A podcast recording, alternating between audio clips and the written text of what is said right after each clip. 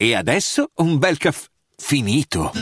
Perché rischiare di rimanere senza caffè quando puoi abbonarti a Caffè Borbone? Prezzi vantaggiosi, costi di spedizione inclusi, tante possibilità di personalizzazione e l'abbonamento lo sospendi quando vuoi. Decidi tu la frequenza, la qualità, scegli tra le cialde e capsule compatibili e crea il tuo mix di gusti e miscele.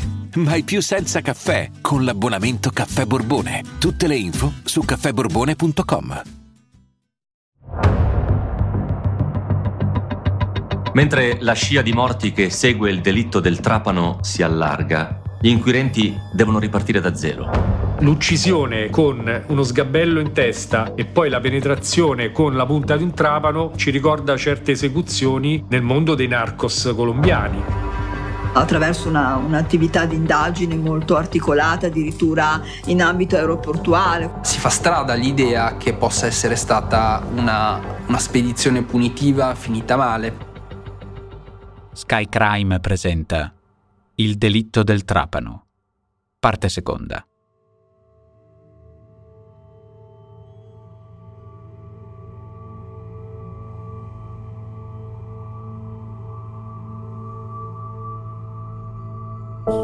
Lo scrittore Mark Twain, quando visitò Genova, se ne innamorò. A proposito dei Caruggi, scrisse: Non riesci a persuaderti che queste sono vere strade e che i torvi, foschi, mostruosi palazzi siano case, finché non vedi una donna elegante e bella emergere da qualcuna di queste buie e desolate tane che per metà sembrano prigioni. E ti chiedi come possa una così incantevole crisalide venir fuori da un bozzolo tanto poco attraente. Sembra proprio il ritratto di Antonella, prostituta del basso, invisa a molte colleghe. Prima di diventare Antonella, era Luigia Borrelli, madre di due figli, infermiera, vedova sepolta dai debiti del marito e dunque costretta a prostituirsi. Vittima di un mondo cupo, popolato da mala e usurai, un mondo che genera mostri. È stata trovata con un trapano conficcato nel collo. L'arma del delitto apparteneva ad un elettricista, un cliente innamorato. Mentre si aspettano i risultati di un esame del DNA per delle tracce biologiche sospette, l'indagato deve presentarsi presso il Palazzo di Giustizia. Anziché andare in caserma, scavalca la sopraelevata a scorrimento veloce e si butta giù di sotto. Tutto quello che ancora poteva dire muore con lui. Nelle sue tasche però vengono ritrovati diversi messaggi. Abbiamo esordito descrivendo questa città attraverso le parole di uno scrittore. Proseguiremo il racconto attraverso quelle di altri narratori, come Matteo Caccia e i giornalisti psicologi, pubblici ministeri e co-protagonisti di questo call case.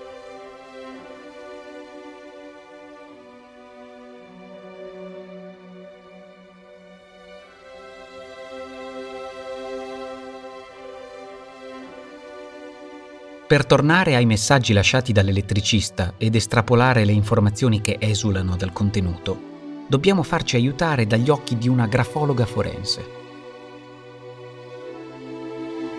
Interviene Immacolata Vitulli. Prima di suicidarsi lui scrive cinque biglietti, sono indirizzati a diverse persone, eh, quindi la famiglia, così come l'avvocato, eccetera, e eh, hanno un'unica eh, diciamo, finalità, avrebbero un'unica finalità, ossia quella di scagionarsi da un'accusa così grave, infamante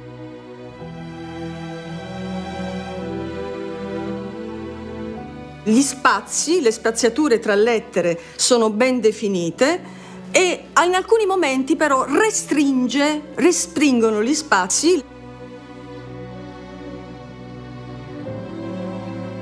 Quando lui scrive per esempio io sono innocente, non sono io l'assassino di Antonella, che cosa succede? Restringe il campo restringe perché in ambito grafologico le strettezze danno proprio la sensazione della, della, diciamo, dell'ansia, di uno stato di angoscia.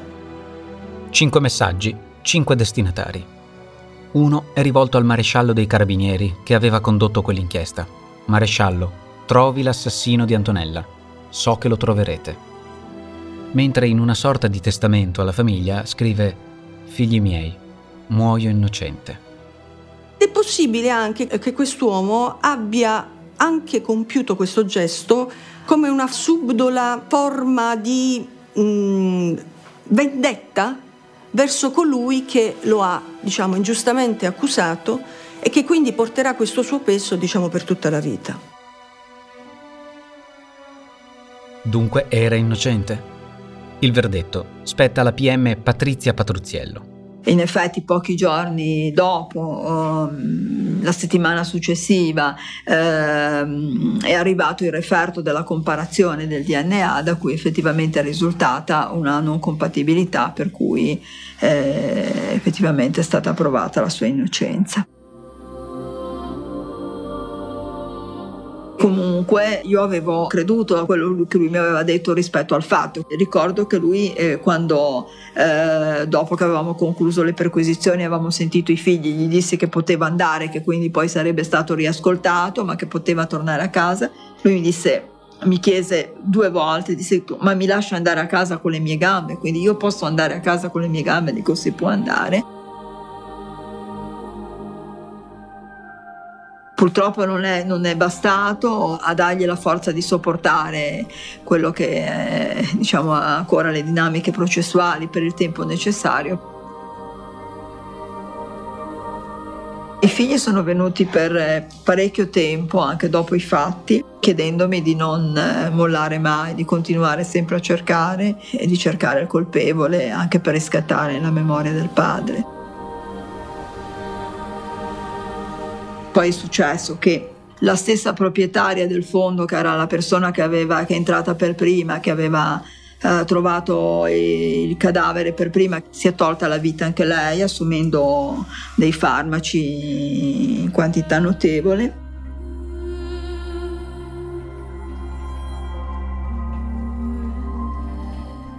Non lascia nessun messaggio, ma chi la conosce sa quanto, quanto era pesato a questa donna il senso di colpa per essere stata la prima persona che aveva indirizzato i carabinieri su quella pista. Era lei che si era presentata nell'intento di, di, poter dare un aiuto alle indagini, aveva indicato il nome del proprietario del trapano e aveva in qualche modo favorito questa pista. Questo commento del giornalista Marco Grasso suggella quello che i giornali dell'epoca battezzarono come tre morti per un delitto. Mentre la scia di morti che segue il delitto del trapano si allarga, gli inquirenti devono ripartire da zero. Sono ancora molte le domande senza risposta. Molte le ombre che avvolgono la figura di Luigia Borrelli. Perché è diventata Antonella? Che cosa l'ha spinta a costruirsi una seconda identità?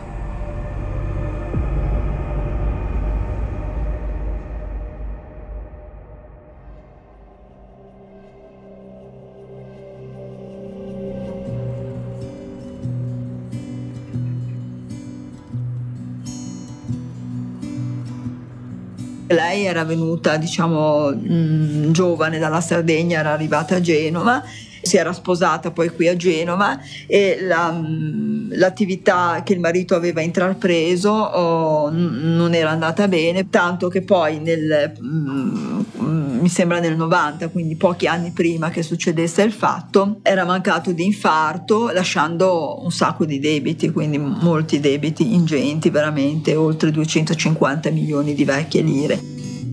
L'entità di questi debiti è stata sostanzialmente la causa della decisione eh, di, della signora Borrelli di eh, cominciare a svolgere l'attività della, della, prostituzione. Si parla di un milione, due milioni al mese da dare, 4-5 milioni di guadagno invece di entrate, quindi un grosso giro di soldi e soprattutto un sacco di conoscenze personali con gli strozzini. Lui è Marco Strano, psicologo e criminologo all'epoca dell'assassinio della Borrelli, lavora in un centro operativo di contrasto alla criminalità organizzata, in Italia e all'estero. La sua esperienza ci tornerà utile verso la fine, per alcune valutazioni. Ma torniamo ad Antonella e agli usurai che la tenevano sotto torchio. Uno in particolare.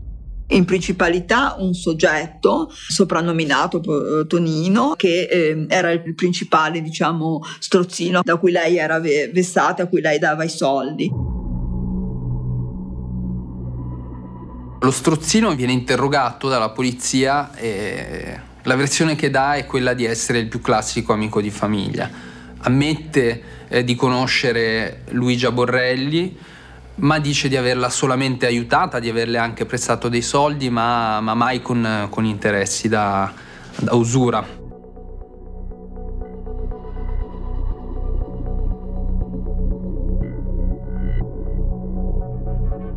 Tra le cose che, che nega questo, questo, usuraio c'è anche il fatto di aver mai avuto dei, dei rapporti sessuali con, con, Antonella anche questo ci sono vari testimoni che, eh, che lo smentiscono.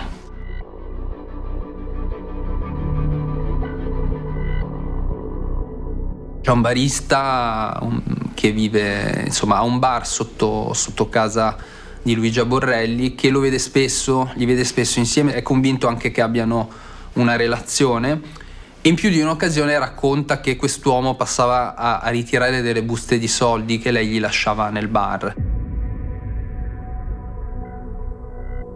Vi è qualcosa di atipico nella seconda vita di Antonella.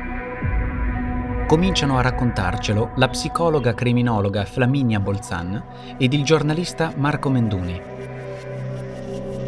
La definizione del rapporto tra l'usuraio e quelle che sono le persone che si trovano sotto usura potrebbe essere nel nostro immaginario sempre la stessa. Eppure in questa situazione riveste mm, un aspetto molto molto particolare perché appunto sembrerebbe che sia stato lo stesso usuraio ad indurre Antonella alla prostituzione.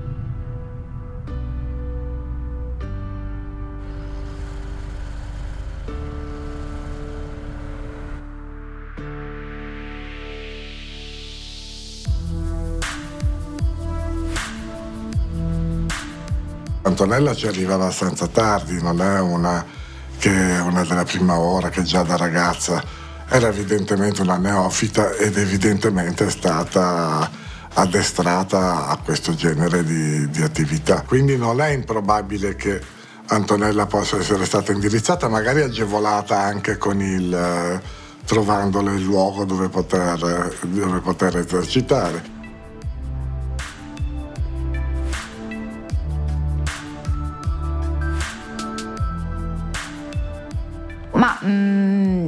Se noi dobbiamo pensare a come funziona il mondo dell'usura, L'attività della donna, cioè il fatto che la Borrelli continuasse a produrre del denaro attraverso la sua attività di prostituzione, era sicuramente una garanzia per colui o per coloro che avevano prestato i soldi di rientrare in parte del debito. Quindi perché arrivare ad ucciderla?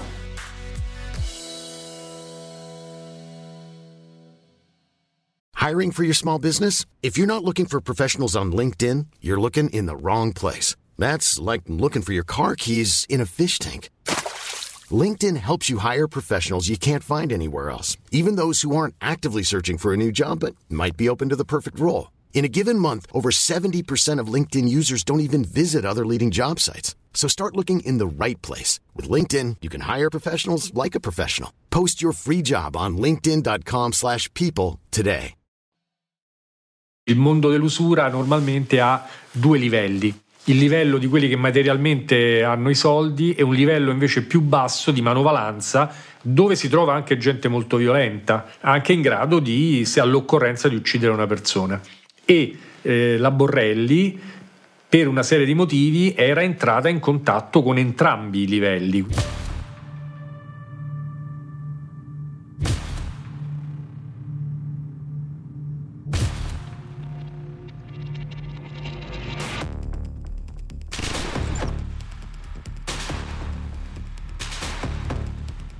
Stati individuati alcuni collaboratori di questo strozzino principale che erano persone notoriamente molto violente.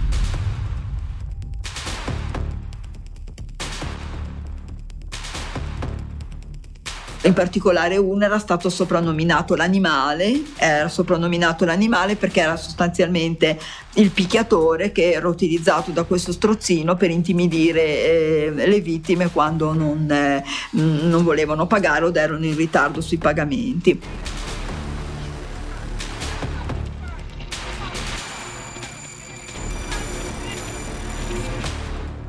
fa strada l'idea che possa essere stata una, una spedizione punitiva finita male.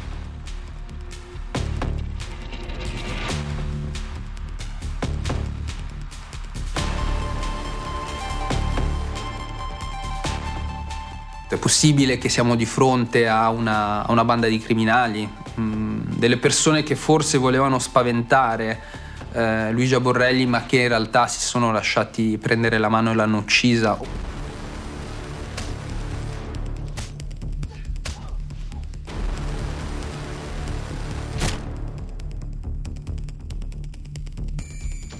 Il fatto che vi è, vi è, stato un primo momento in cui la vittima si, si è intrattenuta eh, normalmente con chi l'ha poi aggredita eh, poteva anche fare pensare eh, al fatto che appunto ci potesse essere stato un incontro eh, con, con persone con cui poi è intervenuta una discussione, una lite.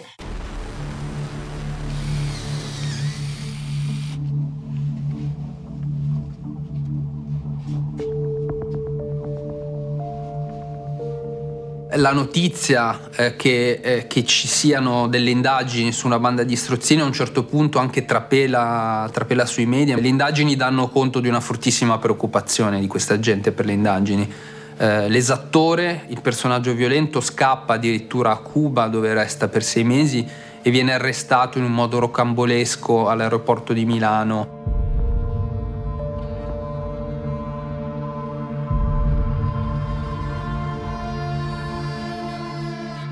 attraverso una, un'attività di indagine molto articolata, addirittura in ambito aeroportuale, quando questa persona era rientrata in Italia, quindi eravamo riusciti a recuperare attraverso dei, un bicchierino il profilo, il, un profilo salivare, non è, non è, risultato coincidente con i profili tipizzati nei, nei reperti nel fondo. Quindi purtroppo diciamo, anche questa, questa pista non ha, non ha portato risultato.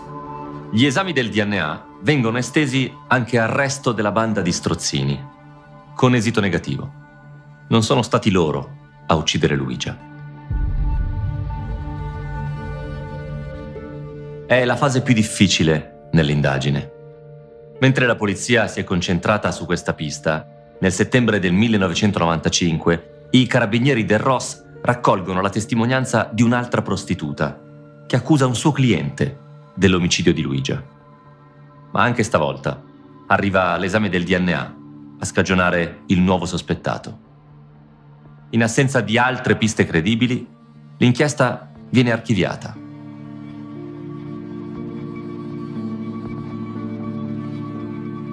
Ma nell'estate del 1999 c'è un clamoroso colpo di scena.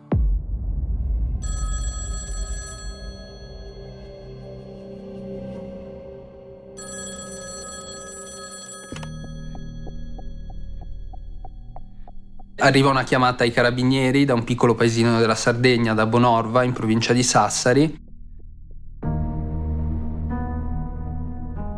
Ed è un uomo che eh, racconta che, che il fratello sta minacciando di suicidarsi.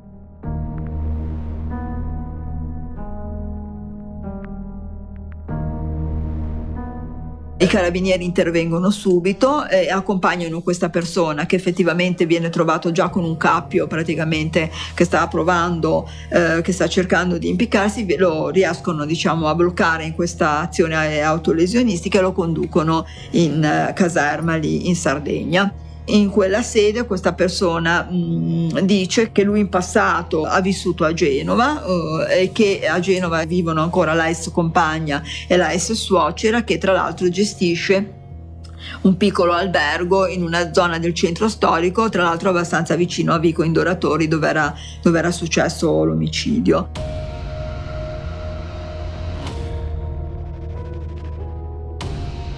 E dice di essere a conoscenza effettivamente di una cosa importante riguardante questo omicidio che era accaduto in Vico Indoratori. Secondo quanto racconta questo testimone, quella notte, dice, eh, mia suocera ricevette una, una telefonata eh, il suo socio disse che nell'albergo era arrivato un uomo coperto di sangue che, eh, che chiedeva sostanzialmente riparo e in cambio di, eh, di oro, oggetti preziosi, eh, chiedeva sostanzialmente di essere coperto, chiedeva degli abiti puliti.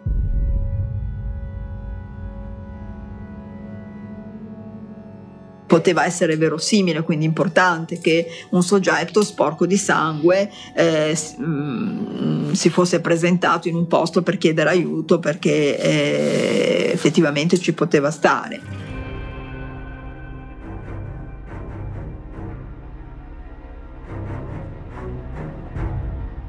L'orario in particolare eh, in cui descrive questa chiamata, questa richiesta d'aiuto, questo sconosciuto che arriva eh, coperto di sangue è esattamente l'orario eh, alle 23, rientra nell'orario secondo cui il medico legale, eh, in cui il medico legale dice che è avvenuto l'omicidio.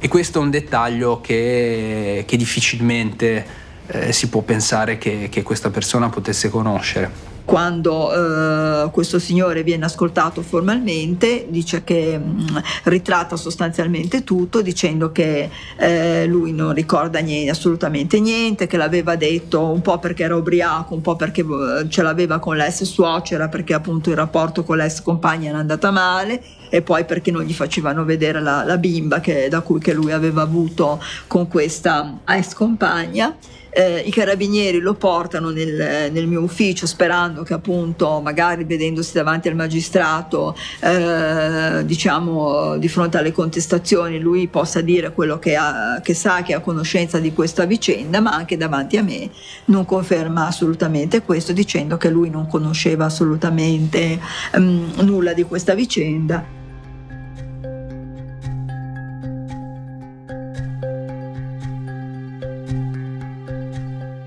È possibile che si sia inventato tutto, anche se effettivamente anche su questo ci sono delle stranezze, cioè eh, quest'uomo che è un uomo che, che, ha scritto parte di queste accuse anche su dei biglietti eh, quando si voleva suicidare. Questo testimone lascia un lungo messaggio indirizzato alla propria figlia in cui scrive Tu sei la cosa più bella del mondo, ma siccome tua nonna eh, non vuole che tu parli con tuo padre, io ho deciso di ammazzarmi. Devi sapere che tua nonna appoggia un assassino che ha ammazzato un'infermiera di Genova.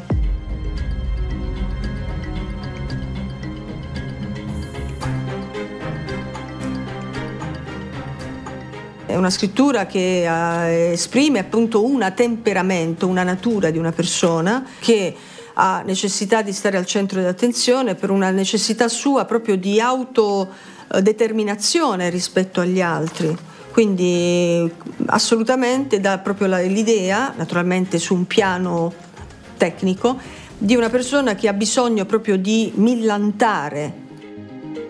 Alla fine, anche in questo caso, diciamo questa è una pista che poi si chiude senza arrivare a nessun tipo di responsabilità. Ma nel 2014 c'è un'ulteriore coda, coda tragica.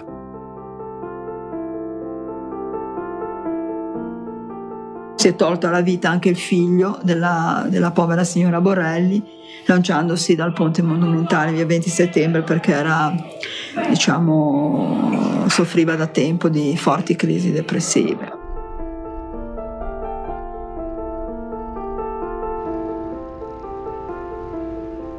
È un suicidio le cui modalità, il luogo è diverso, ma le cui modalità ricordano molto quelle del, della vittima innocente che si è tolta la vita.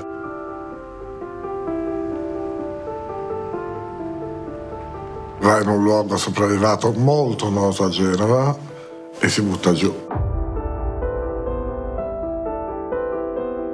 La morte di Luigia o Antonella Borrelli si è portata dietro una scia di sangue oltre che un alone di, di grandissimo mistero. Non è stato possibile di fatto individuare ancora ad oggi un filone ben preciso.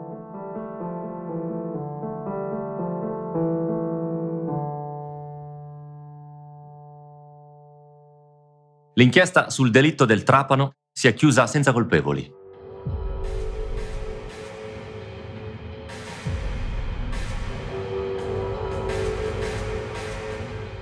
Ma per reati come questo non esiste la prescrizione.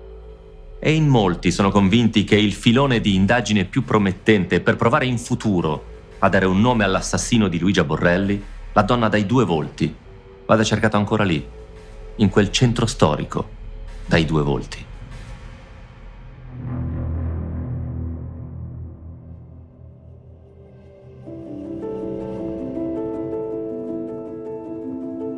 Quello di Ricadiratore è un territorio molto delicato dove si, scontra- si toccavano anche sia l'esercizio della prostituzione ma anche lo spaccio di droga che è sempre stata un'altra caratteristica, ahimè, della città vecchia di Genova.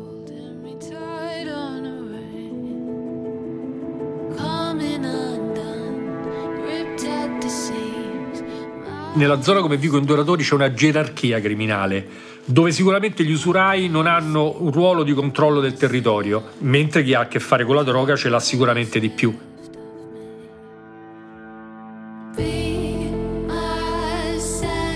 Antonella si era voluta per caso allargare nel suo business e fare qualcos'altro in cui aveva cominciato a, a pestare piedi a qualcuno?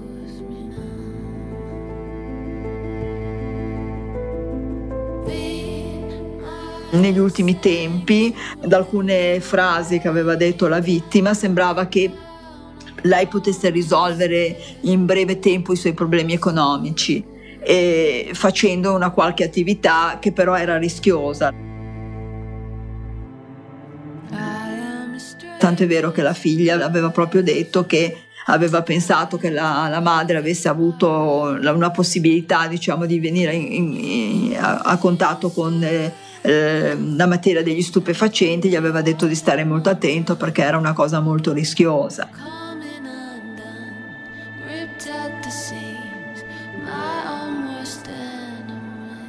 Forse eh, l'hanno punita per un, per un, qualcosa che ha fatto e, e volevano dare un segnale, quindi questo potrebbe spiegare un delitto così violento.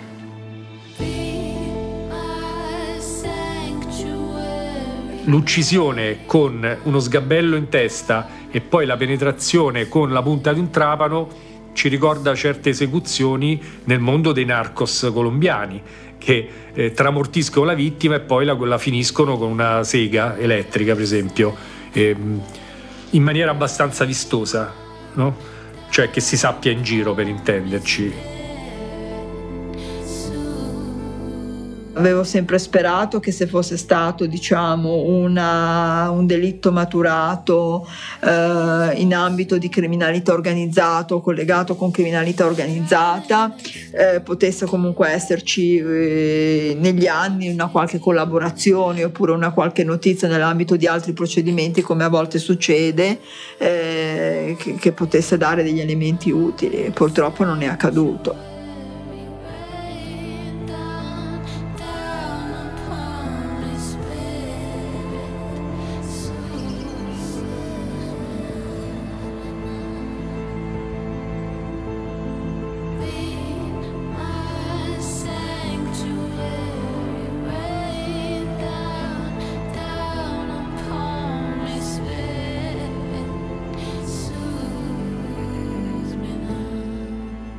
Nulla vieta che possa accadere da oggi in avanti. È la natura di ogni call case, il potere di unire con il filo dell'attesa passato, presente e futuro. Per tenere quel filo costantemente teso, però, occorre la speranza. Compito non facile se a prevalere è l'angoscia. L'angoscia, non la paura. La paura ci domina quando conosciamo il pericolo e sappiamo riconoscere chi lo incarna. In questo caso non sappiamo chi sia ma solo di cosa sia capace. È un contrasto disarmante, soprattutto nel caso della signora Borrelli. Da un lato un omicidio perpetrato con una modalità estremamente concreta, anzi brutale. Dall'altro l'autore, che invece resta una figura astratta. E noi restiamo ancora una volta, senza appigli, con una pista impossibile da percorrere nonostante qualcosa suggerisca che quella strada potrebbe essere anche quella giusta, ma è troppo buia. Proprio come certi caruggi del centro storico di Genova, una città straordinaria, con la sua doppia vita, come quella di Luigia e Antonella Borrelli.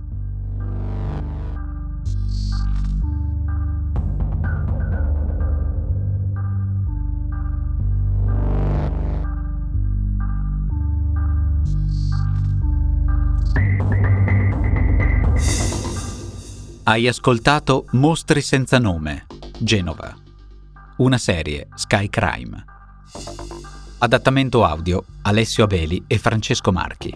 Voce Francesco Marchi. Produzione Voice.fm.